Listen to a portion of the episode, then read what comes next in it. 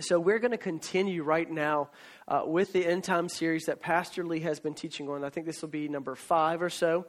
Um, and what he's been talking about primarily was Daniel's vision of those four kingdoms.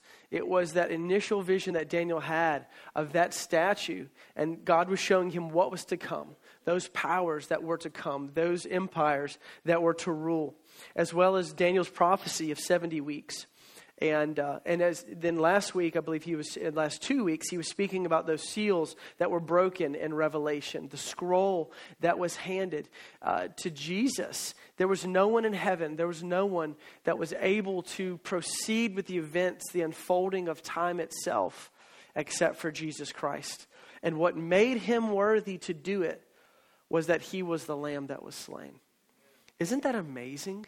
That all of eternity, all of the events that had to take place, or as Felix was saying this morning, the very fact of the judgment of God and the cleansing away of evil on the earth, it was through that sacrifice of Jesus to be enabled to do that.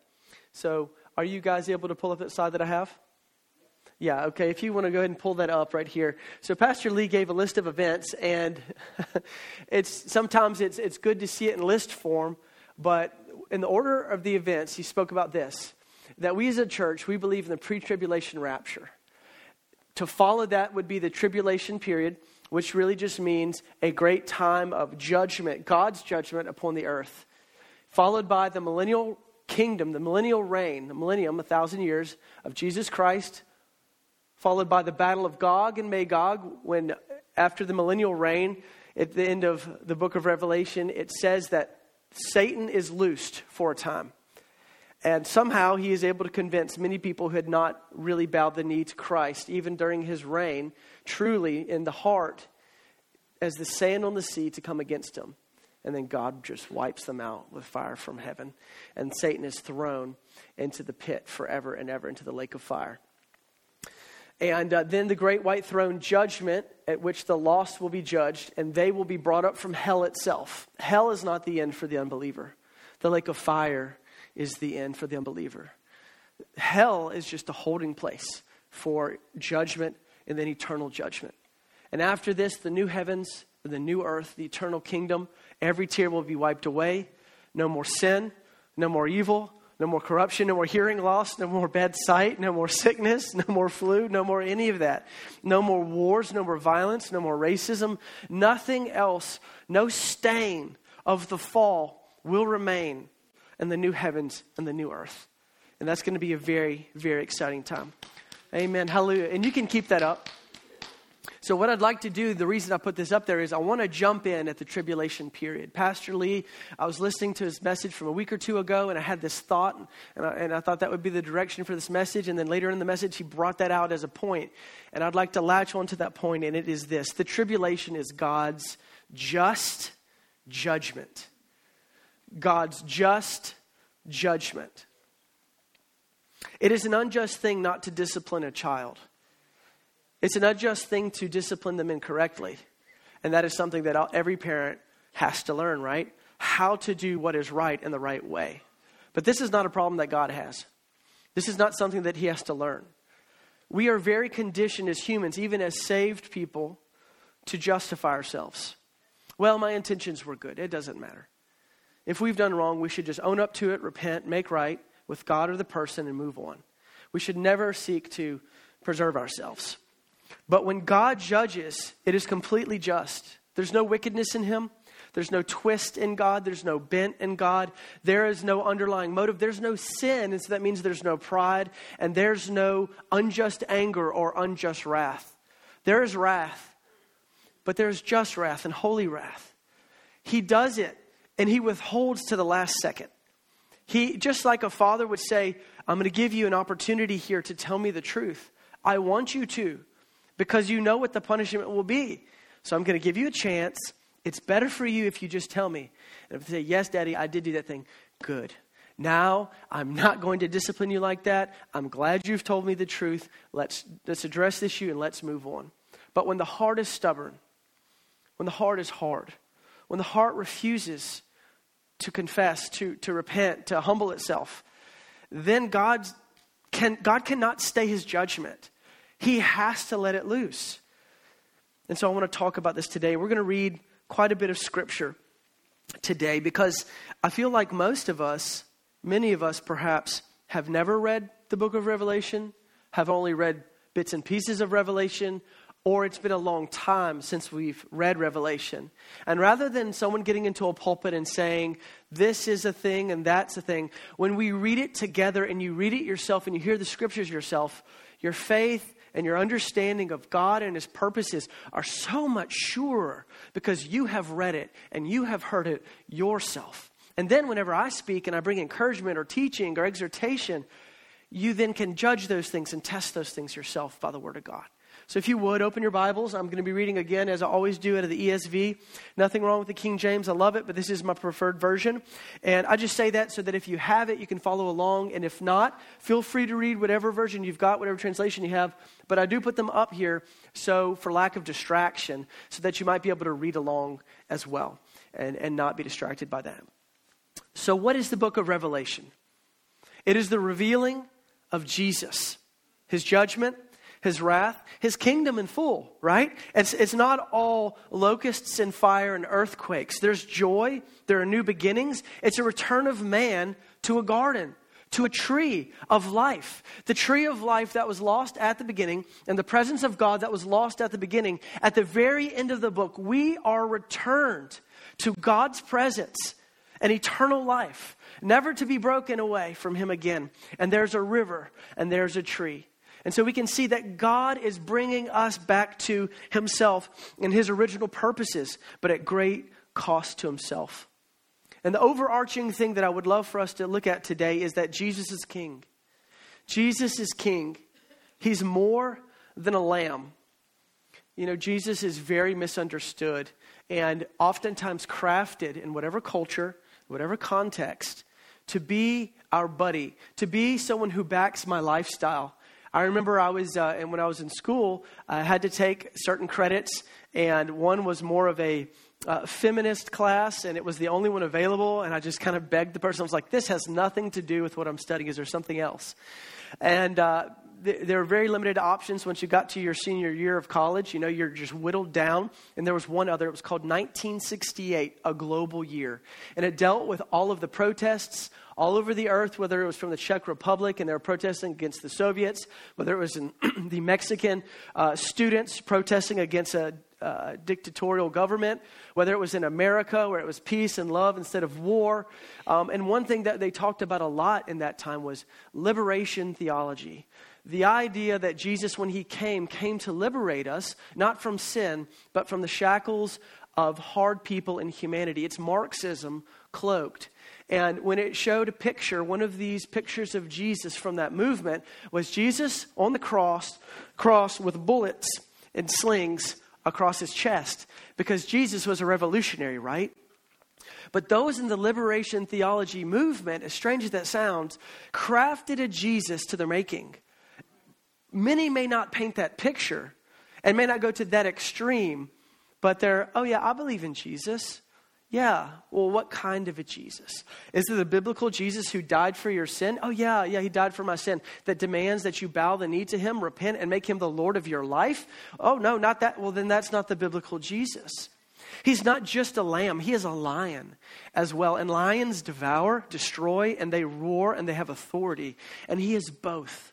He is both. He may have come humbly at the beginning, he may have come to lay his life down at the first, but at the second, every tribe and every tongue will confess that he is Lord. And Lord, if you would have put that into the very words of the first Christians, would have been Christ is Caesar. Christ is Lord. Not Caesar is Lord, not Caesar is God. Christ is Lord. He is the King of kings and the Lord of lords. He's love, but he is also justice. If God were only love, then when man sinned in the garden, he never would have kicked man out. If God was only love. If God was only justice, God would have destroyed humanity the moment that Eve and then maybe Adam wouldn't even had a chance to bite the fruit, right? Eve would have just gone if it was pure justice. But love and justice met at the cross and at the resurrection of Jesus Christ from the dead. He is love and justice. He's a kind, gentle Lord. But he is also, and we have to, we have to take both of these things in hand, he's also a wrathful God. A wrathful God. But like I said before, it is just and true.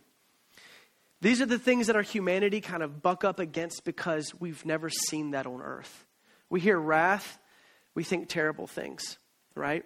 We say love, and we think of it in our terms. But let's open it up to Revelation chapter 6, and we're going to read through this entire chapter together. And I want us to see what is going to unfold on the earth. Revelation chapter 6, verse 1. It says this Now I watched when the Lamb opened one of the seven seals. Who's opening it? The Lamb. And who's the Lamb? So, who approves of what's about to take place?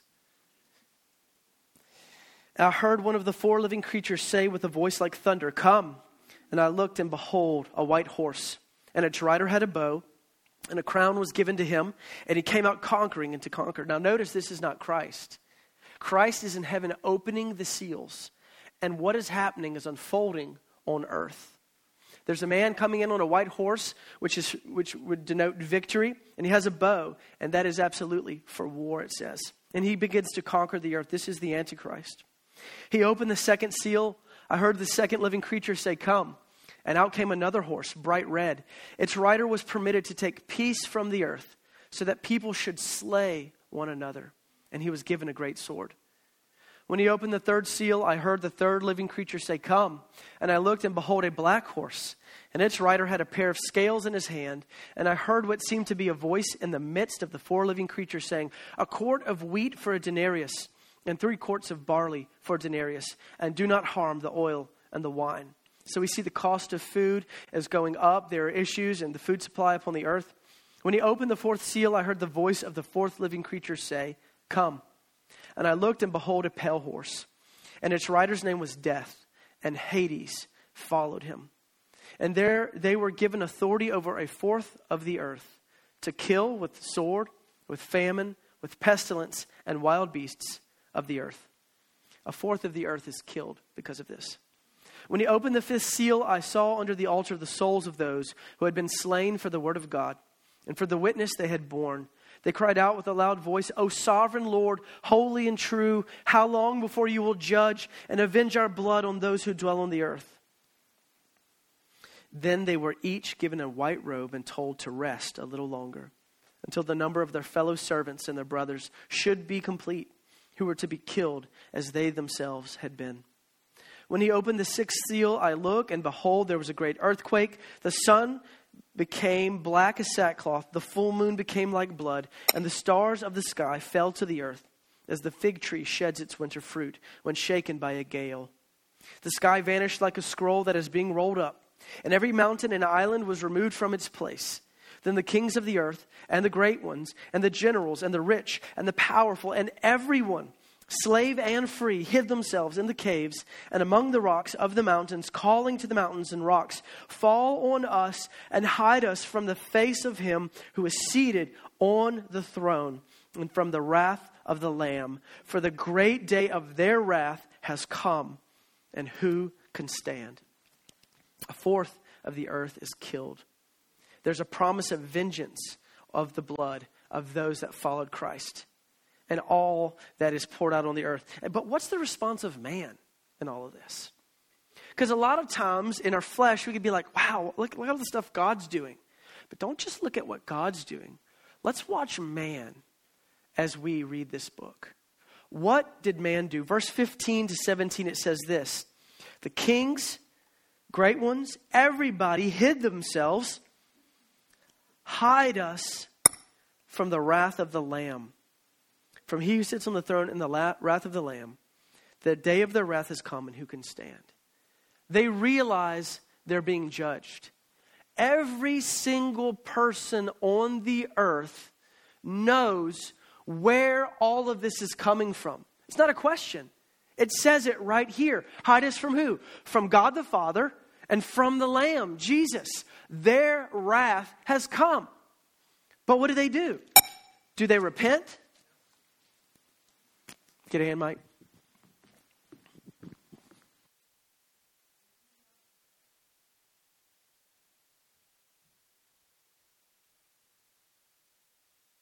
Amen. They do not repent. Hide us from the wrath of God. It's the same thing that man did in the garden, wasn't it? He sinned against God instead of running to God. What did he do? He hid from God. He knew within himself the judgment that was to come, for God said, Do not eat, and he ate anyway. In Revelation chapter 8, verses 1 through 5, we're told this to complete these seals. When, Revelation 8, 1 through 5. When the Lamb opened the seventh seal, there was silence in heaven for about half an hour.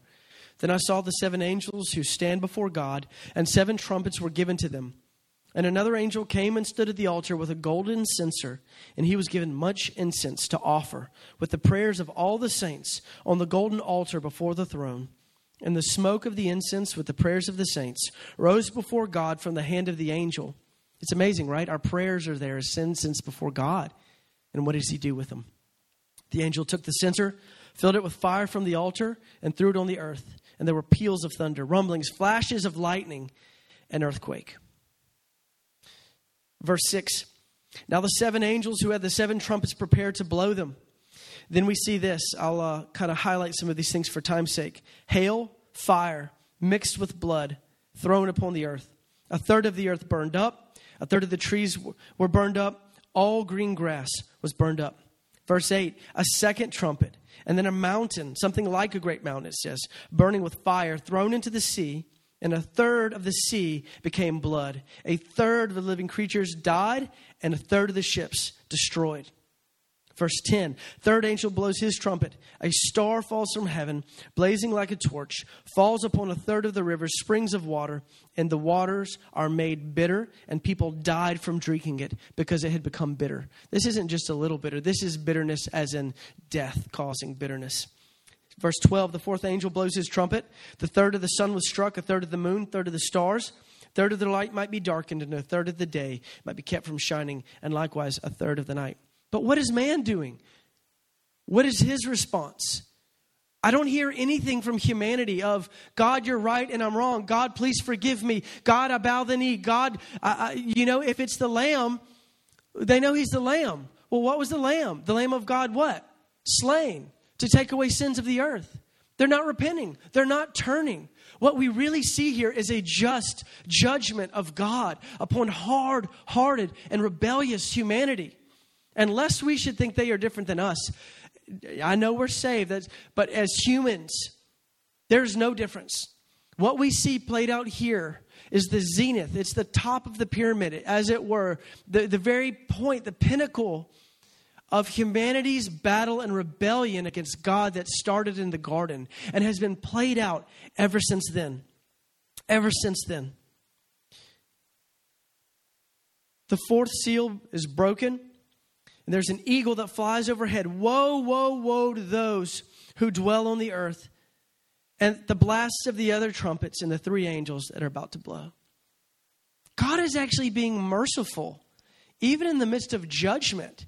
If you thought that was bad and you still haven't turned to me, woe unto you at what is about to be uncovered and what is about to be poured out on the earth. God is just in his judgment. The fifth angel blows his trumpet, star falls from heaven to earth, and this is an angel.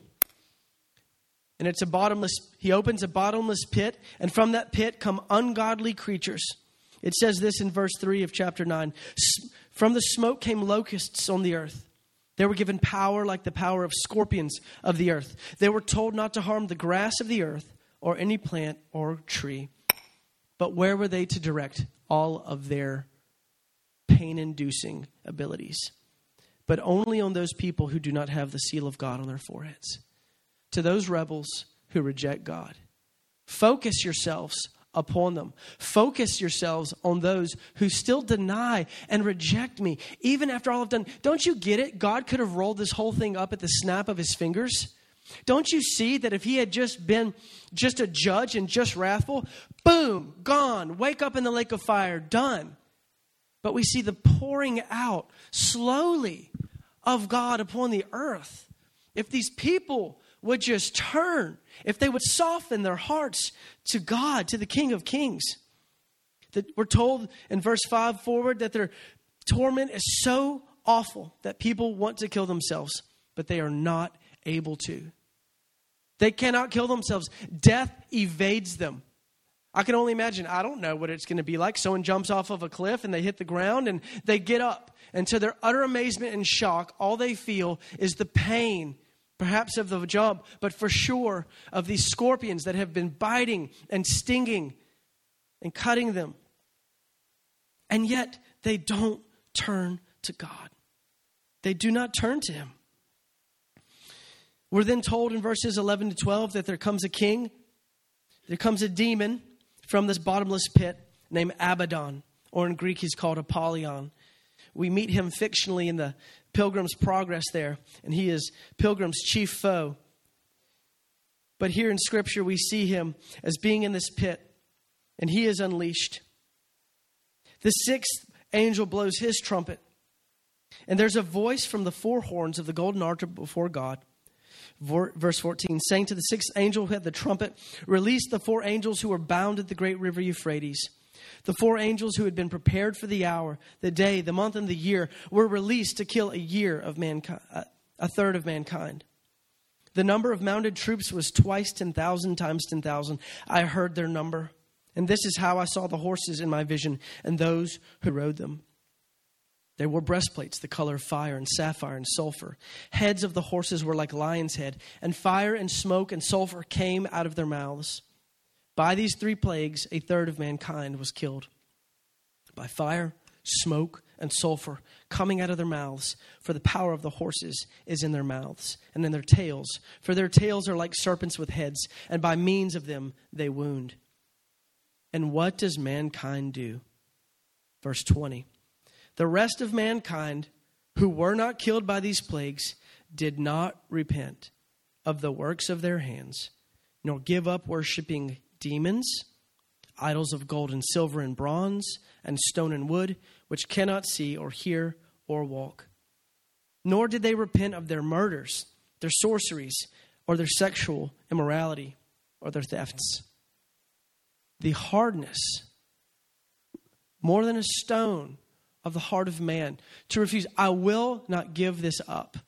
And maybe perhaps that's why a lot of people don't get saved. There's a need for the gospel to go out. There's a need for us to live the gospel and to speak the gospel everywhere we go in our homes, to our families and our children, to our neighbors, in our workplaces, everywhere. Not in some condemning way, just give a gospel tract and feel like we've done it. And that's it's good to give a gospel tract, but if you've got someone to form a relationship with them, to live out being a written epistle before them and to speak those words of salvation to them. But at the end of the day, if they don't get saved, it might not be you. They might just want their sin more. Because if we're all honest, if all of us heard the gospel and we were being drawn by God, there was hardness of heart within us. And for a while, we wanted our own sin more than we wanted God because there was pleasure in it. But I just don't understand the lack of repentance here. But I don't want to say that's them because I know that in my flesh and apart from God, I'm just like them. I cannot look down upon them. But I wish they would just repent because it breaks my heart whenever I see this and when I read this. It's like, won't you just turn to the Lord? Won't you just come to him? Don't you see his love for you? He's already given his life for you, and now he's slowing down your death and judgment for you.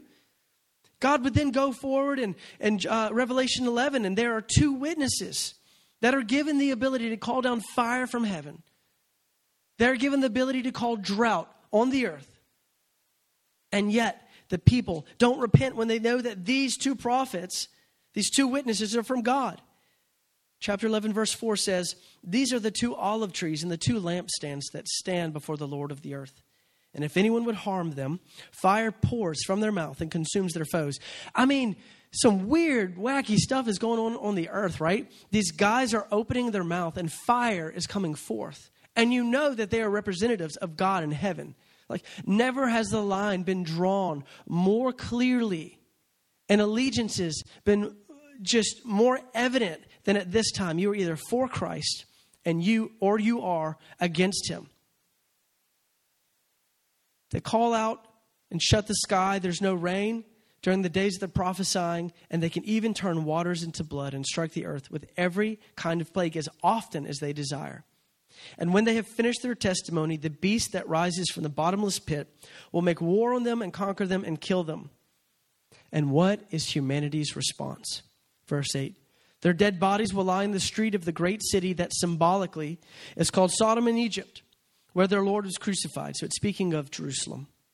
For three and a half days, some from the peoples and tribes and languages and nations will gaze at their dead bodies and refuse to let them be placed in a tomb. They will not bury these people. They're just going to let their bodies sit in the street and let the animals devour them.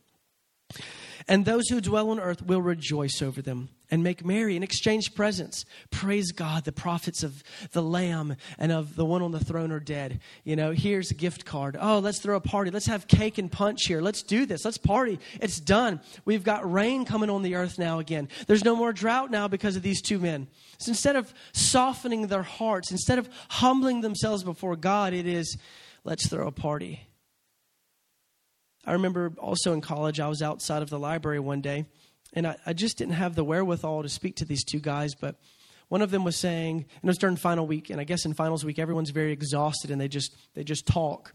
But he was saying, "Yeah, man, I wouldn't want to go to heaven anyway because all they ever show it looking like is people on a on a uh, on a cloud playing a harp, which is a very Catholic, non-biblical rendering of heaven." He said, "I want to be in a party in hell, man.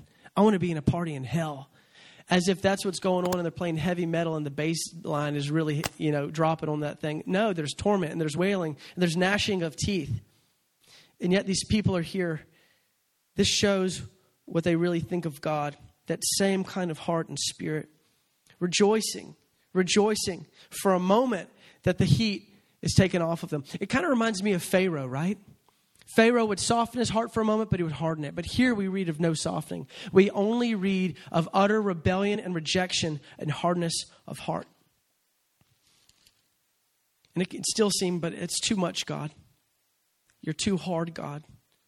Revelation 14, 6 to 7 says this God believes in mercy in the midst of judgment.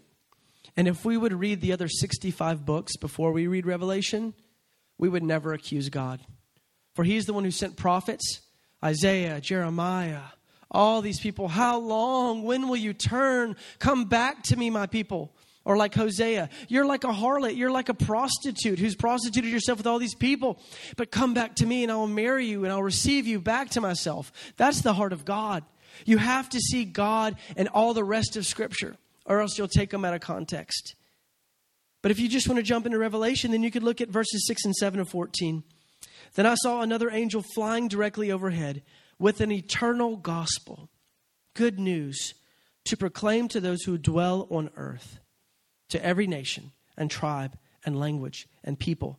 And he said with a loud voice, Fear God and give him glory, because the hour of his judgment has come, and worship him who made heaven and earth, the sea, and the springs of water.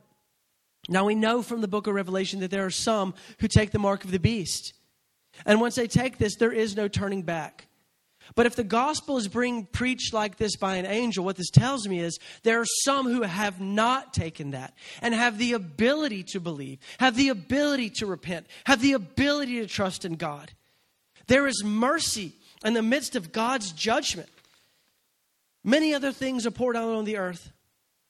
We're talking about seven plagues and seven bowls. But in verses 5 to 7, there's a song that is sung by an angel. And he says this Just are you, O Holy One, who is and who was, for you brought these judgments. Why, God, did you bring such terrible judgments? For they have shed the blood of saints and prophets, and you have given them blood to drink. It is what they deserve. And I heard the altar saying, Yes, Lord God the Almighty, true and just are your judgments. God's judgments are just and true. Many would speak ill or uh, misunderstand the death penalty. As an aside here, but I don't think we understand the importance of man and his image bearing to God.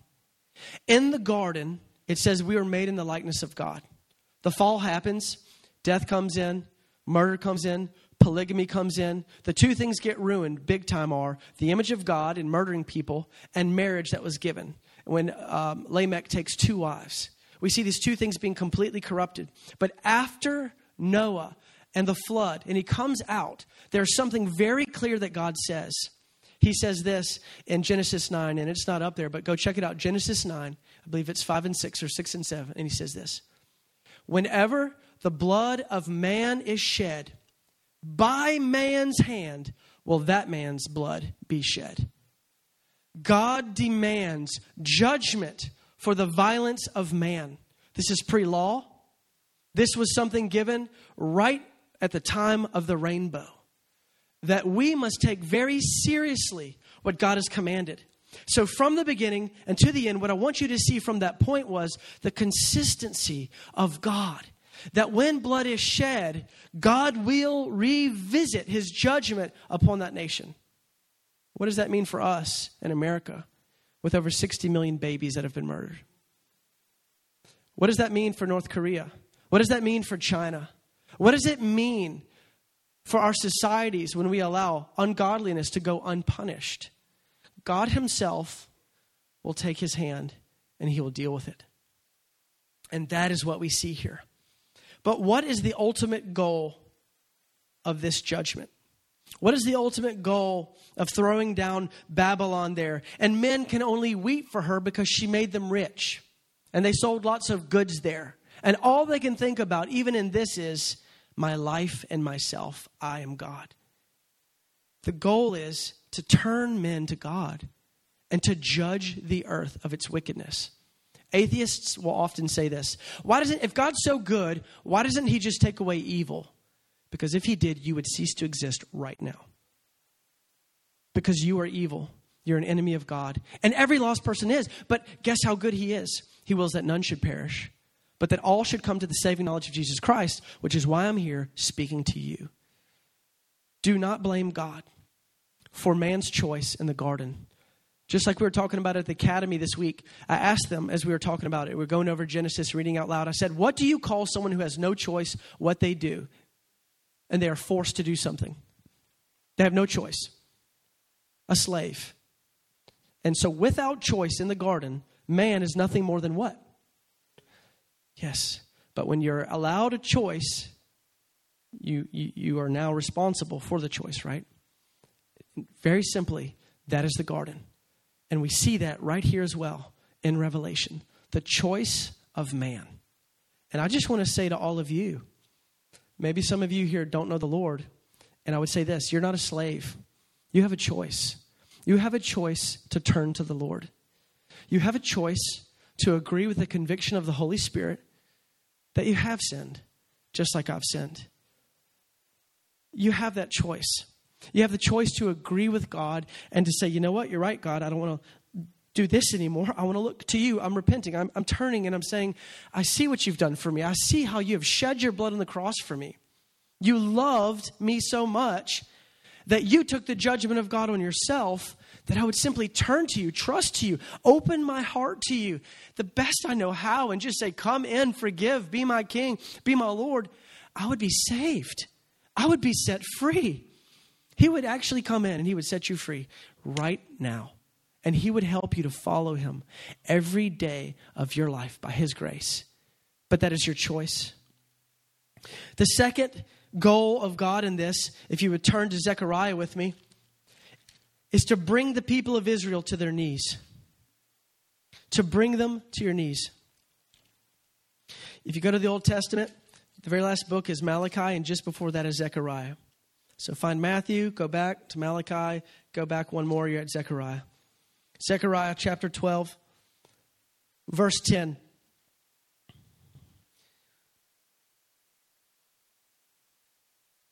We're told that Jesus is going to return and he is going to split the mountain of olives in two at his second coming. He's going to ride into Jerusalem, and this is what's going to happen to the people of Israel. And I will pour out on the house of David and the inhabitants of Jerusalem a spirit of grace and pleas for mercy, so that when they look on me, on him whom they have pierced, they shall mourn for him, as one mourns for an only child, and weep bitterly over him, as one weeps over a firstborn. On that day, the mourning in Jerusalem will be as great as the mourning for Hadad Rimmon, the plain of Megiddo. and it speaks about all the families that will mourn. And in chapter 13, verse 1, it says of Zechariah, On that day there shall be a fountain opened for the house of David and the inhabitants of Jerusalem to cleanse them from sin and uncleanness. God is dealing with the earth in its judgment, but he made a promise to Abraham, to Isaac, and to Jacob. And he is a covenant keeping God. He has not abandoned those people, but he will deal with them. And even in all of this, he will bring them back to himself. The Apostle Paul realized this, and he wrote about this in Romans chapter 11, 26 to 27. When he was speaking about the people of Israel, he said this And in this way, all Israel will be saved. As it is written, the deliverer will come from Zion. He will banish ungodliness from Jacob, and this will be my covenant with them when I take away their sins. All of Israel will one day be saved. One day. That group of Israelites who actually see him at his returning. But what I want to ask you is where are you right now with the Lord? You can say, I'm the 9 a.m. crowd. That does not matter. Where are you? Have you bowed your knee to Jesus? Do you truly trust him? Is this just a Sunday morning thing for you? Is this just a religious game? What is that? There is wrath and there is judgment, but oh, to those who would just take his hand, there are delights and loves in him. His presence is so sweet. His friendship is so wonderful. I really have never known a friend like Jesus. I can remember the darkest times of my life, even as a believer, with great question of what's going on. And I would take breaks from work, and I was next to a neighborhood, and I would just go walk. And I would just walk with Jesus. And I would just pour out my heart to him. And you know what he did? He listened, he heard me. He directed me. There were times where I was struggling with things, and he brought me to scripture and he showed me what was rotten in my own heart jealousy and bitterness or all sorts of things. But he didn't club me in the head with it. I just invite you, even as believers, that we would let God be God, that we would never accuse him of hardness, that we would see his mercy and his gentleness and all of his deal, all of his dealings, and we would remove nothing from his character, and we would never be ashamed of his attributes, even of his wrath. Don't you want to live in a world without sin? Don't you want a world with no more evil? If that's what you want, then there has to be a day of reckoning. And that day of the Lord is coming. And it is speeding upon us. But for those of those of us who and Carly, you can come up. For those of us who are looking for his appearing, there is great rejoicing. And there should also be a great sharing of the gospel with everyone around us, with facts and truth like this. How can I not go make some cookies and bring them to my neighbor and try to establish a relationship. You know, if you've got an older neighbor, why don't you bring his or her trash cans in on trash day? You know, truly, don't even say anything. Just do that a few times. And they realize, hey, you don't just want to save my soul, you actually care about me, you actually love me. Amen. Lord Jesus, I just thank you for this. I thank you, God, for your truth. I thank you for your word. Lord, I am not ashamed of you though sometimes in my humanity I do not understand and cannot fathom all of your ways. The wrath and everything that's going to be poured upon this earth. But Lord, I do agree that you are just and you are true. Lord, I just thank you that you extend your mercy to the lost, even in the midst of your judgment. And I thank you that you extend your mercy to everyone that is here, even right now. Lord, and I pray that we would allow you to extend your hands of love and mercy through us, through all of us. We may have the saving knowledge of Jesus Christ, but Father, we are surrounded by over 550 or 60,000 people in the Baton Rouge area who know nothing of you, who are far from you, who may have a knowledge of you, but are lost. And if you were to come back today, would enter into the greatest judgment and tribulation that this world has ever known. Lord, I pray you would upset our apple carts. I pray you would upset our Monday through Saturdays. I pray this would not just be a Sunday thing. I pray that you would shift us and we would not see sharing the gospel as some legalistic bondage, but as joyful life. And Lord, we just love you and we say that in Jesus' name.